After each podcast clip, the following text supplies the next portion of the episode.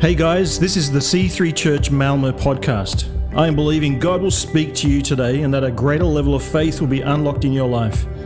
For more information about C3 Church, go to c3malmo.se. God bless. Good morning, everybody. It's so good to be back. Thank you. You've had a few weeks off, and thank you to the great leaders of this church in keeping the motor running. So, we are continuing in the series called Walk, and it's my job to finish off the series this week and next week. So, we've got two parts to what I'll be sharing. And um, I'm really looking forward to sharing a few thoughts to you with you around discipleship. But before we do that, I just want to firstly just say thank you to all of you who have given so far to the faith initiatives, the, the four faith initiatives with C3 Lund, City Hearts, uh, the, the sound and media and getting us online and developing an ability to stream and market ourselves online and develop an online ministry, plus the Future Fund. All of you who have given generously to that, thank you so much. Um, it is absolutely, it means the world to us to give us the ability to resource initiatives that places us into the lives and the community of Malmö and Lund. And we will give you an update uh, I think at the end of this month for each of those faith initiatives and how much has come in and what each team is up to and their progress as they develop further in their strategies and getting these initiatives going. So, thank you again. I have a question for you as I jump into this message, today, and of course, we are talking about discipleship. Um, what do you think of? Or I should ask, maybe, what do others think of when they hear the word Christian? When they hear the word Christian, what do they think of, or what do you think of when you hear that word Christian? Because I guess it does depend on who you're talking to and who you're asking. Somebody might say, well, my experience of what a Christian is is a transformed life that somebody was like this once, and because of Jesus Christ, they became like this. And I can say that because I experienced that in watching my father be transformed by the power of Jesus Christ coming into his life. Others may say that you are deceived, you're a fool, you need some imaginary crutch to get through life. Others may say that you, Christian, when I think of a Christian, I think of caring, people that persevere relationally where others give up. If you've been a part of my kids' religion classes at school, where the teacher goes through all the religions of the world, gets to Christianity, and says, quite frankly, in front of the whole class, if you are a Christian, you are an ignorant fool. And that's happened to a number of my kids at school. So I guess it depends on who you're talking to and who you're asking. But you know what? Jesus never used that word. He never used the word Christian to describe his followers. It was actually a, a sarcastic word that was created by those that were mocking the disciples for following Christ. You are a Christ follower. You are a mini me of Jesus. You're a, an interpreter, an imitator of this person, Jesus. And we're going to call you Christian. It had a negative connotation to it in this when the disciples were following Christ. And so it's an interesting word. We all use it and we all, we all should use it. It's a great word. But that's where it comes from. But here's the thing Jesus never used that word. The word he used is disciples. And in Matthew chapter 9, verse 9, we see Jesus approaching Matthew, the tax collector, a guy that was despised by many, that was seen as a manipulative criminal in the way that he got funds off common citizens. But Jesus approaches him, somebody that is known everywhere, and says, Hey, come follow me. He didn't give him a great description of what that would mean. He didn't go into all the rules that he would have to follow and things he would have to believe. He just quite literally said, Come, follow me. Be my disciple. And Matthew did. He responded, he got up and left and followed Jesus. And of course, it's not too hard to understand that in the Greek, the word disciple means learner, pupil, and follower. And so, when we are talking about being a disciple of Jesus Christ, what we're talking about really is that we would live like Jesus, that we would love like Jesus, and that we would do just like Jesus.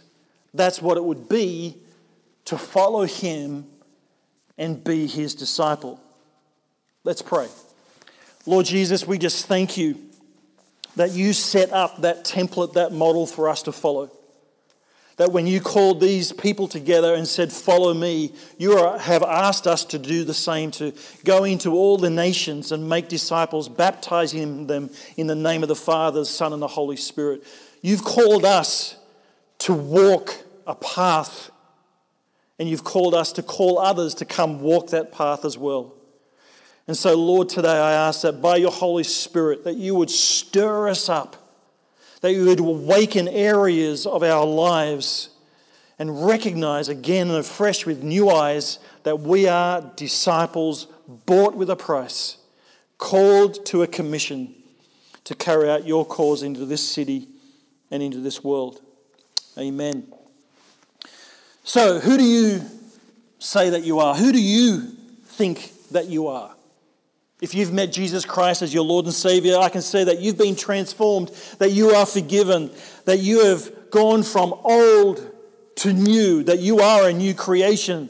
A new life has come for you. You are filled with the Holy Spirit. You are an ambassador, a masterpiece, an overcomer. You are salt and light. So let me tell you today when you know who you are, you will know what you should do. You are a disciple, a follower of the Lord Jesus. You are not just a Christian of what other people describe, whatever that means. You are a disciple who lives like Jesus, that loves like Jesus, and, li- and does what Jesus asks us to do. So when you know who you are, you will know what to do. And so when I think of discipleship in the process of developing this message, I've, I've, I've tried to come back to the very core. And that is always, when it comes to God, the core is a matter of the heart. It's always starting with the heart. If you get it in your heart, you get it in your head. When you get it in your heart, you get it in your marriage. You get it in your finances. You get it in your career. You get it in your relationships. When you get this in your heart, you get it into your life. Because being a disciple is a matter of the heart. Wherever your heart is focused, your life is focused. And so I just want to touch on, before we get on to further points, a guy that was all heart. A guy that inspires me, challenges me. A guy that was all heart. His name is Peter. And in John 21 1 to 17, we, we see the story, and I won't read it all for the sake of time, we're familiar with it. We see the disciples starting to gather after the death of Christ, and they're lost, they're depressed. They've gathered on the beach, they've gone back to fishing, the only thing they know. There's no chit chatter, backslapping, telling of stories. There's this silence where they kind of fade back into their thoughts and wonder what was this last three years about? We had so much expectation of what was going to happen. But here we are, back mending our nets and pushing the boat out to catch some more fish. You could just imagine how they would feel. And then suddenly a man appears on the seashore and says, Hey, how's the fishing going? And of course they say, Yeah, it's not going great, just to add to the misery. And he says, Cast your nets on the other side. And they did. And of course, their nets were filled to overflowing. And in verse 7, it says this The disciples Jesus loved, the disciple that Jesus loved, said to Peter, It's the Lord. When Simon Peter heard that it was the Lord, he put on his tunic, because he had stripped off to work with the nets, jumped into the water, and headed for the shore. And in 12, it says this Now come and have breakfast, Jesus said. None of his disciples dared to ask him who you are because they knew he was the Lord. After breakfast, Jesus asked Simon Peter, Simon, son of John, Do you love me more than these? Yes, Lord, Peter replied, I love you. Then feed my lambs, Jesus told him. Jesus repeated the question. Yes, Lord, Peter said, You know I love you. Then take care of my sheep, Jesus said. And the third time he asked again. And this is where Peter gets a little bit twisted and a bit frustrated. Peter was hurt, at scriptures say. Jesus asked the question a third time and he said, Lord, you know everything. You know I love you. And then Jesus said, Feed my sheep. And I pondered this before the Holy Spirit as I was reading this scripture and, and thinking about what's going on here. And I, I thought, you know what? Peter was all heart. And when someone is all heart and they fail so terribly as him, where he was, he explained how committed he was to Jesus Christ again and again and again. When Jesus went to wash his feet and he said, Don't wash my feet. And Jesus told him he had to. Then he said, Well, then wash all of me. I mean, he was either completely nothing or over the top something. And Peter, there, when he denied Jesus three times, I think it crushed him. I think he was carrying that. And that's why when he was told, hey, I think that's Jesus on the shore, he, he couldn't stop himself but jump into the water and run to him. And so when Jesus asked him three times, Do you love me? I don't think it was a question that needed to be answered in the heart of Jesus. I think it was a question that needed to be answered in the heart of Peter. That he had to get to Peter's heart, and that Peter needed to hear again and again and again I love you, Jesus. I love you, Jesus. It was like he was ministering to his own soul in the front of the Lord Jesus by saying, I love you, Jesus. I've got to tell you, I think it's one of the best things you can do when you're facing opposition, when you're facing discouragement, when you're facing anger and frustration because of circumstances in your life, just to stop and say, I love you, Jesus. It brings a whole new perspective on things. It brings a great adjustment to your heart. And God was ministering to Peter's heart in that moment. He was allowing Peter to come back and leave that remorse and shame of denying him three times and come back to that original place of loving Jesus for who he was. And so I want you to be encouraged today by Peter, the disciple of Jesus Christ.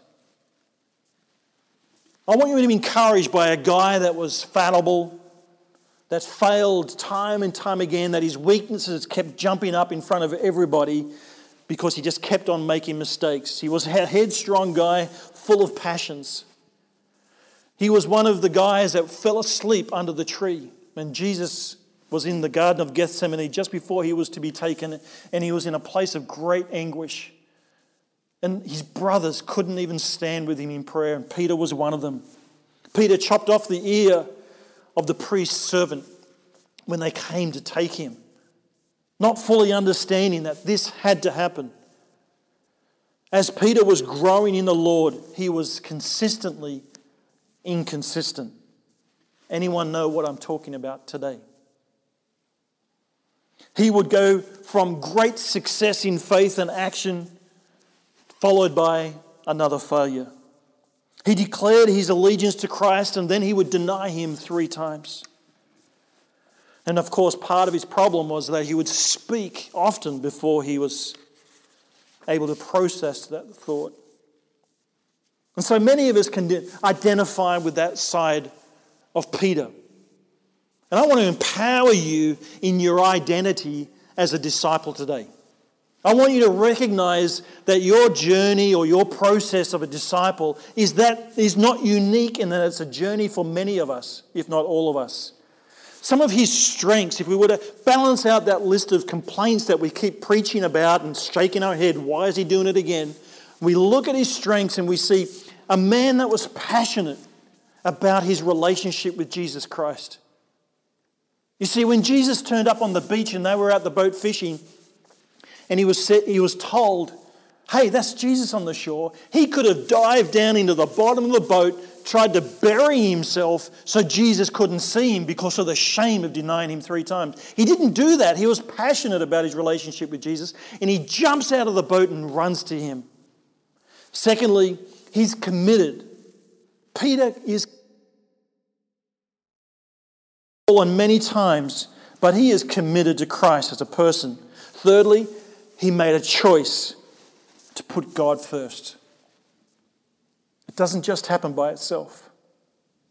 We have to make a choice to put God first. Fourthly, he's repentant. He has a sense of humility about him, a sense of self awareness that allows him to repent for his failings. And fifth, he persevered till the end. What wonderful characteristics. Another way I would say he persevered is he bounces back. You see, one of the challenges that we have as a disciple of Jesus Christ, as a follower of Jesus Christ, to live like him, to love like him, and to do what he has asked us to do, is that I think we disqualify ourselves from that category, that label from that walk, from that journey, because we keep feeling like we fail. Well, I want to encourage you with Peter. Bounce back. If you keep failing in the area of weakness and sin, keep repenting. If you feel like you say the wrong things at the wrong time, keep apologizing. Just keep bouncing back and stay committed. Because you know what? Peter was used so mightily by God in the establishment of the church and through his days to the end. You see, Jesus is not looking for perfection, he's looking for availability. He's looking for someone just to say, no matter what, I'm going to stay true to course. I'm going to stay committed to you, Lord Jesus. That was Peter. Passionate, committed, putting God first. He was repentant and he persevered. Like Peter, in our own imperfection, let us persevere. Like Peter, let's persevere in living like Christ, loving like Christ, and doing what he asks for us. Throughout the scripture, it describes us in different ways describes us as soldiers and saints. Describes us, as, Matthew, as um, Justin mentioned last week, as athletes. We are a bride. Jesus is the groom. We're a part of his family. He calls us sons and daughters. This is our identity as, our, as disciples. This is an area that we need to understand more than most in who we are in Christ. We are sons and daughters. Let us read Galatians 4 4 to 7. But when the right time came, God sent his son, born of a woman, subject to the law. God sent him to buy freedom for us who were slaves to the law, so that he would adopt us as his very own children. And because we are his children, God sent his son, sent the spirit of his son into our hearts, prompting us to call out Abba Father, Daddy Father, Papa Father.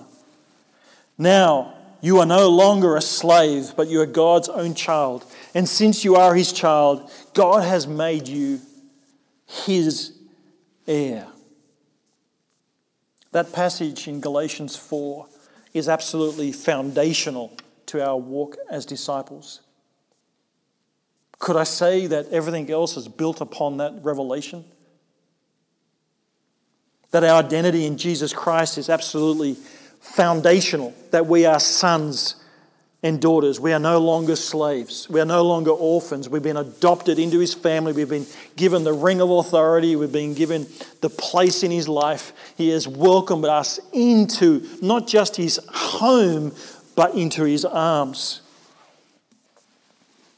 To who we are in Christ and what we have in Christ. Don't get me wrong, it's an ongoing revelation. I don't think you read a book and then just suddenly get it. The Holy Spirit is so faithful to continuing to teach us as we read the Word, as we, we partake in His body, His church, and just walk the walk with each other. The Holy Spirit is so, so faithful in continuing to develop revelation around who we are in Christ. That Jesus has elevated us to heirs, to all the rights that when we understand this liberty and freedom, we start to rise in our confidence. We start willing to take risks. I mean, this is why we're, we're taking these faith initiatives as, as a church, because we have a confidence in who we are in Christ. We have a confidence that He is with us, that He has spoken and leading us into a bright future.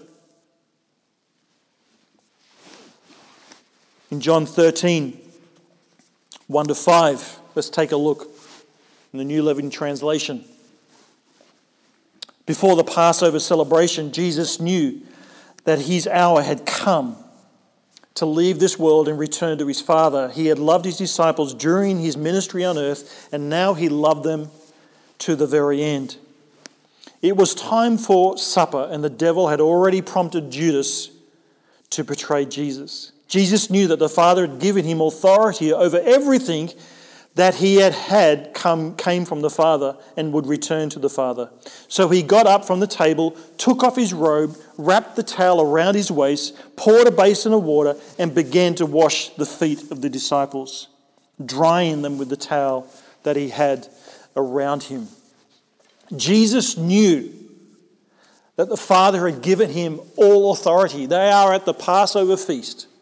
The time is coming for him to be taken. Jesus knew, it states right here, making it crystal clear. Jesus knew who he was in the Father. He knew what he was and where he came from. And we need to follow suit.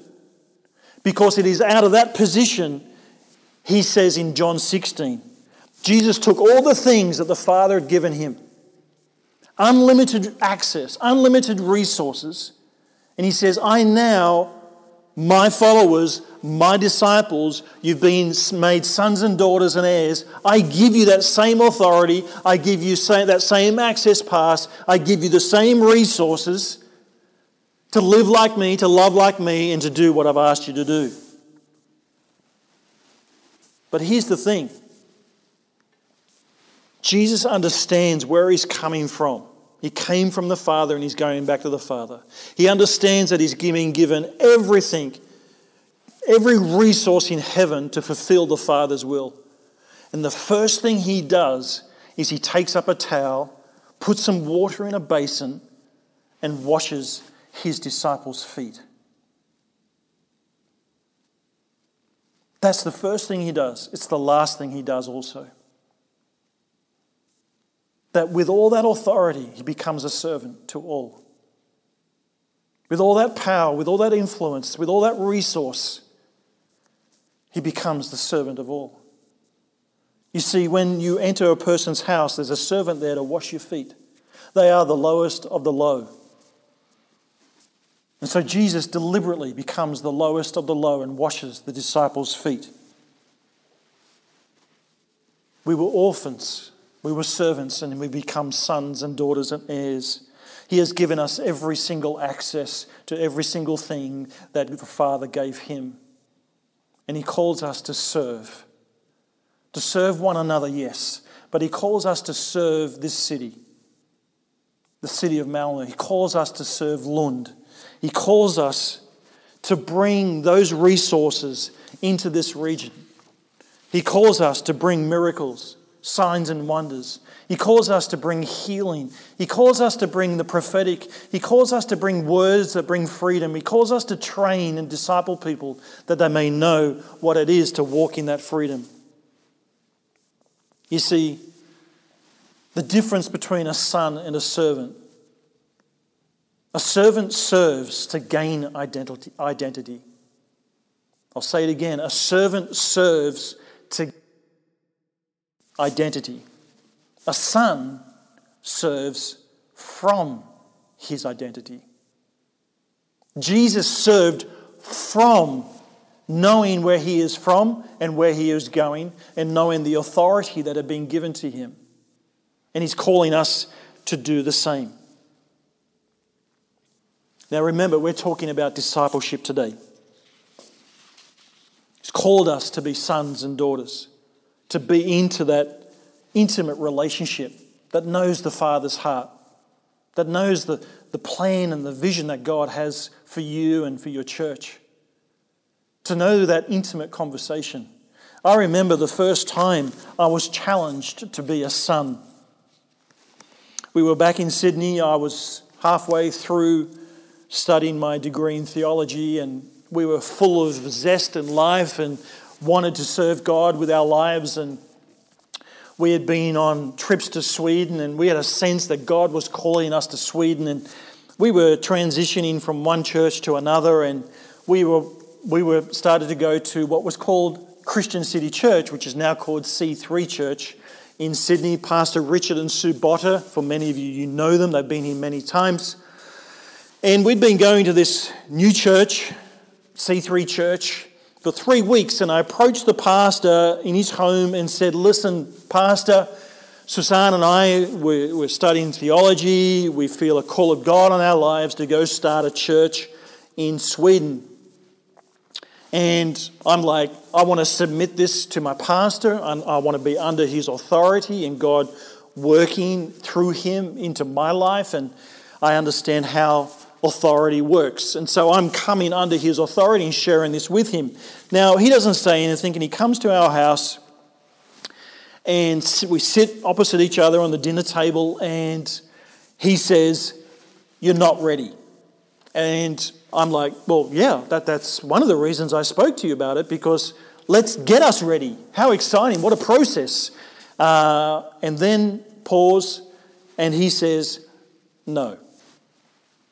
Now, I've shared this story before, and for those that are new, that's great. You'll hear it for the first time, but it works with this whole teaching, so I'm going to share it again. Let's get us ready. And he says, no. Big long pause. My brain is exploding because I'm thinking, hey, we're God's gift to you. We're a young couple, desperately handsome, gifted of God, think so, gone to theology, university, done all this stuff. Surely we're the kind of couple you're looking for. That's what I'm thinking in my brain anyway. He says, no. Big long pause. And he said, Become a son of his house. Become a son of his house. And then he walked out. I wish he gave me a checklist. I wish he gave me a list of things I could check off that would indicate that I've achieved that goal of becoming a son of his house. He didn't, and I didn't ask. Because it's a matter of the heart. It's so hard to measure the heart other than to see the fruit of somebody's life. And so I honestly didn't know what to do with that statement. And when he left, I kicked the dog and the cat and expressed my frustration and uh, disappointment to my wife and just exclaimed a few different phrases and words and was quite upset that he would say such a thing because I have no clue what he's talking about. But become a son of his house. He's saying, Do you understand what access you have to heaven? You want to go start a church? Do you understand what resources you have? Do you understand that you're an heir? You're not a servant anymore. You're not an orphan anymore. You've been adopted. You've been brought in close. Do you understand what's going to be required of you to be a pastor. How many times you're going to have to love like Jesus loved and lay down your life again and again and again and again. Because if you're still a servant, you won't last. You need to become a son, you need to become a daughter of his house. You need to know what it is to access every resource of heaven, not just to survive, but to thrive if and when we send you to Sweden.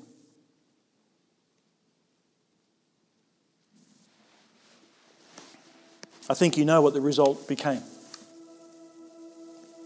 And so today I want to challenge us all. as disciples of Jesus Christ, as followers of Him, it's not just enough, and yes, it's so important to read the Word and study it, to pray and develop your love life with God. But understand that you are a son and a daughter, bought with an incredibly expensive price. That you've been made heirs where heaven is completely open and accessible to you. Every resource that Jesus Christ was given by the Father, He has given us. So be that son, be that daughter. Recognize that, yes, I am imperfect, I am fallible, just like Peter, but I will remain passionate and committed and focused. I will bounce back every single time. Be a son, be a daughter of his house, jump in, learn to swim in this wonderful pool called C3 Church because it's in the working of his vision that we are true disciples. It is in running a connect group. It is meeting people for lunch. It is being a part of people's lives. We call it life on life discipleship. Jesus set the template in place. Yes, Bible college is important. Yes, programs are great, but nothing replaces the work of the Holy Spirit through authentic relationships. Sons and daughters. Calls us to follow Him. Let's do that personally, intimately, but also corporately. To live a life like His, to love like He does, and to do what He did. Let's pray. Lord Jesus, we just thank you that you showed us the way. Holy Spirit, we again thank you that you are the great mentor, the great coach that teaches us how to walk the path of a disciple. We ask for a greater revelation today of what it is to be a son and a daughter of God, to be an heir. We ask, Holy Spirit, that you would open doors for us in Malmö and Lund, doors where we can bring hope and healing, doors to open to bring the message of love, grace, and purpose into the lives around us. I pray for a spirit of growth in this area over your life. I pray for a spirit of growth over this church as these four faith initiatives start to get traction throughout this year and the next. May the kingdom come in Sweden. May the kingdom come in Malmö and Lund. May your will be done here, God, in Malmö and Lund. We thank you for your sonship. We thank you for making us sons and daughters. We receive it, we walk it, and we want to share it right here in Malmö, in Lund. Lord, we pray by your Spirit that you would give us courage, boldness, and love. In Jesus' name we pray. Amen. Bless you, everybody. Just ask that you would continue to listen to the podcasts, listen to this message again and the other messages as part of this series. Just let it just stew and digest into your heart and be blessed as you go into your week. Thanks.